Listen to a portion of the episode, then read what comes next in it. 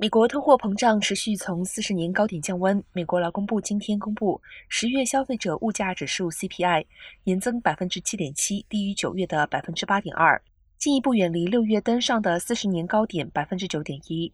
如剔除波动较大的食品与能源价格，核心 CPI 年增百分之六点三，低于九月创四十年来新高的百分之六点六。因为十月 CPI 低于市场预期，且是一月以来最低水准。联准会主席鲍尔已示意，升息脚步终将放慢，但升息循环顶点可能高于先前的预测。多数投资人预期联准会十二月将决议升息两码。这份通膨数据可令官员稍微放心，但单月数据不足以为决策依据。